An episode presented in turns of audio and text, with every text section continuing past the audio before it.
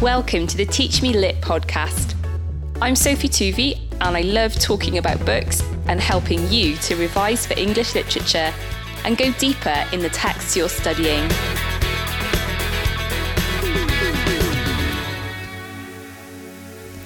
North and South, Chapter 2. This chapter is called Roses and Thorns, and in some senses, it refers to the roses that were mentioned in chapter 1 about Helston, because in this chapter, Margaret and her father returned to Helston. But the thorns refer to perhaps some of the aspects of life at Helston that Margaret hadn't really noticed before, but which she notices now. The main thorn is that Margaret's mother, Mrs. Hale, is extremely dissatisfied with her husband and where they live and the kind of life that they live. Because Helston is a small parish, it comes with a small salary.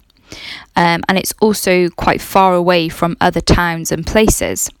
And Mrs. Hale compares herself to her sister, who obviously married someone wealthy and is now a wealthy widow in London, the most fashionable and busy place. Um, and Mrs. Hale doesn't even go to the wedding of her niece. Um, the reason that she doesn't go is because her grey satin gown was midway between oldness and newness, and because Mr. Hale doesn't have the money to give her a new outfit from top to toe, it says she would not show herself at her only sister's only child's wedding. And I think that description of the the repetition of only sister's only child's wedding shows that it's not a valid reason at all for her not to go.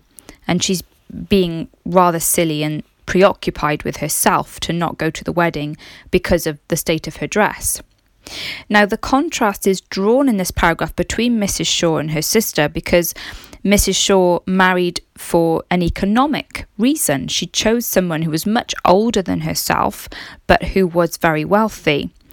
And um, Mrs. Hale married for love. So there's this contrast in, in the chapter between Mrs. Shaw, who chose money, Mrs. Hale, who chose love, but now Mrs. Hale seems to be regretting that her choice didn't come with money as well.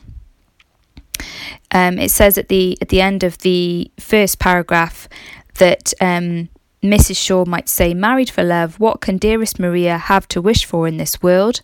Mrs. Hale, if she spoke truth, might have answered with a ready made list a silver grey glacé silk, a white chip bonnet, oh, dozens of things for the wedding, and hundreds of things for the house. So, a sense in which years on, she married for love, but now there are more economic matters on her mind. And this continues the theme as the chapter develops. Margaret um, is going home and she notices that her father is unhappy about something, but she doesn't know what. She says, um, I'm so glad I'm going home to be at hand to comfort him and Mamma, which again shows what we drew out in chapter one that she has a sort of relationship with her parents where she looks after them rather than the other way around. There's a physical description of Margaret, and it says her mouth was wide, no rosebud that could only open just enough to let out a yes and no and aren't you please aren't please you sir? So i think that refers to the fact that she is quite an outspoken character. She doesn't just say yes sir no sir but she's got a lot to say for herself. Now the focus of the chapter is very much on margaret's mother um, complaining all the time that the bishop doesn't give mr hale a better living that is more money and it says that there were long hours of discontent that Margaret was unprepared for when she came home. Mrs. Hale says, He is so thrown away, seeing no one but farmers and labourers. And she's referring to the fact that in this rural area of southern England, Mr. Hale is an educated man, um, but his parish is full of farmers and labourers, and she feels that this is a very low social position to be in. She wants to be closer to um, a family called the Gormans. Now, what's interesting is Margaret's reaction to this because she says, Are those the Gormans who made their fortunes in trade at Southampton? Oh, I'm glad we don't visit them. I don't like shoppy people. Now, this term shoppy people was a pejorative, that means insulting term, that ar- arose in the Victorian era, era to describe people who made their money in retail trade. which refers to the Gormans. Um, and what's interesting here is Margaret's referring to a traditional definition of um, social class. So her mother says she shouldn't be so fastidious. And she says, Margaret replies, I like all people whose occupations have to do with land. I'm sure you don't want me to admire butchers and bakers and candlestick makers, do you, Mamma? And so the traditional definition of a gentleman was, you know, someone who was born into um, owning land, um, which obviously is a definition that was being challenged in the Victorian era with these people making money through trade and rising up the social classes. What's important here is it establishes Margaret's snobbery towards people in trade. And of course, when they do move to Milton, that's going to be challenged straight away. Now, it says that Mrs. Hale is a little uh, inclined to compare her sister's circumstances of ease and comfort with the narrower means at Helston Vicarage. So she's looking at her sister all the time who's in London, um, and she's looking at herself thinking that it's not good enough. But the irony is, obviously, as the novel progresses, she's going to look back at Helston with rose tinted spectacles as well, because she's going to see that actually things are very pleasant for them in Helston, but she'll only realise that once it's gone. It talks about Mr. Hale withdrawing into the library and very much just shrinking away in himself as a result of his wife's constant dissatisfaction. Then it introduces two new characters. One of them is Frederick, who's not there.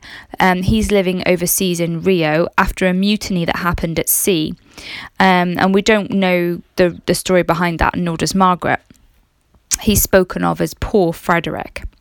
And then the other character is Dixon, who was Mrs. Hale's servant before she got married and has stayed with her all her life and is very loyal. Um, and it says Dixon had always considered Mr. Hale as the blight which had fallen upon her young lady's prospects. She was too loyal to desert her in the affliction and downfall, alias her married life. And so Dixon has, in a sense, the snobbishness of a servant who feels that her lady could have done better and married someone richer. The chapter ends on a bit of a, a, sort of reveal that Mr. Henry Lennox has come to visit, and of course, immediately the reader would be thinking that he must have come to make a proposal of marriage, because there would be no reason for someone from London to go all the way down south uh, specifically to visit Margaret in this very remote location unless he was going to make her an offer of marriage. So the chapter ends, in a sense, um, having reflected on the reasons that Mrs. Hale had for marrying Mr. Hale and now their economic circumstances and asks the question really what choice is Margaret going to make? Is she going to make an economic marriage and choose someone like Henry Lennox who's in fashionable society with a good income? Or is she going to follow her heart and choose love as well? If you've enjoyed this podcast and found it helpful, please hit subscribe and share it with a friend. You can find me on Instagram and Twitter, just search for Teach Me Lit. I'm always open to requests, so if you want me to talk about a text you're studying, get in touch. Thank you for listening. See you next time on the Teach Me Lit podcast.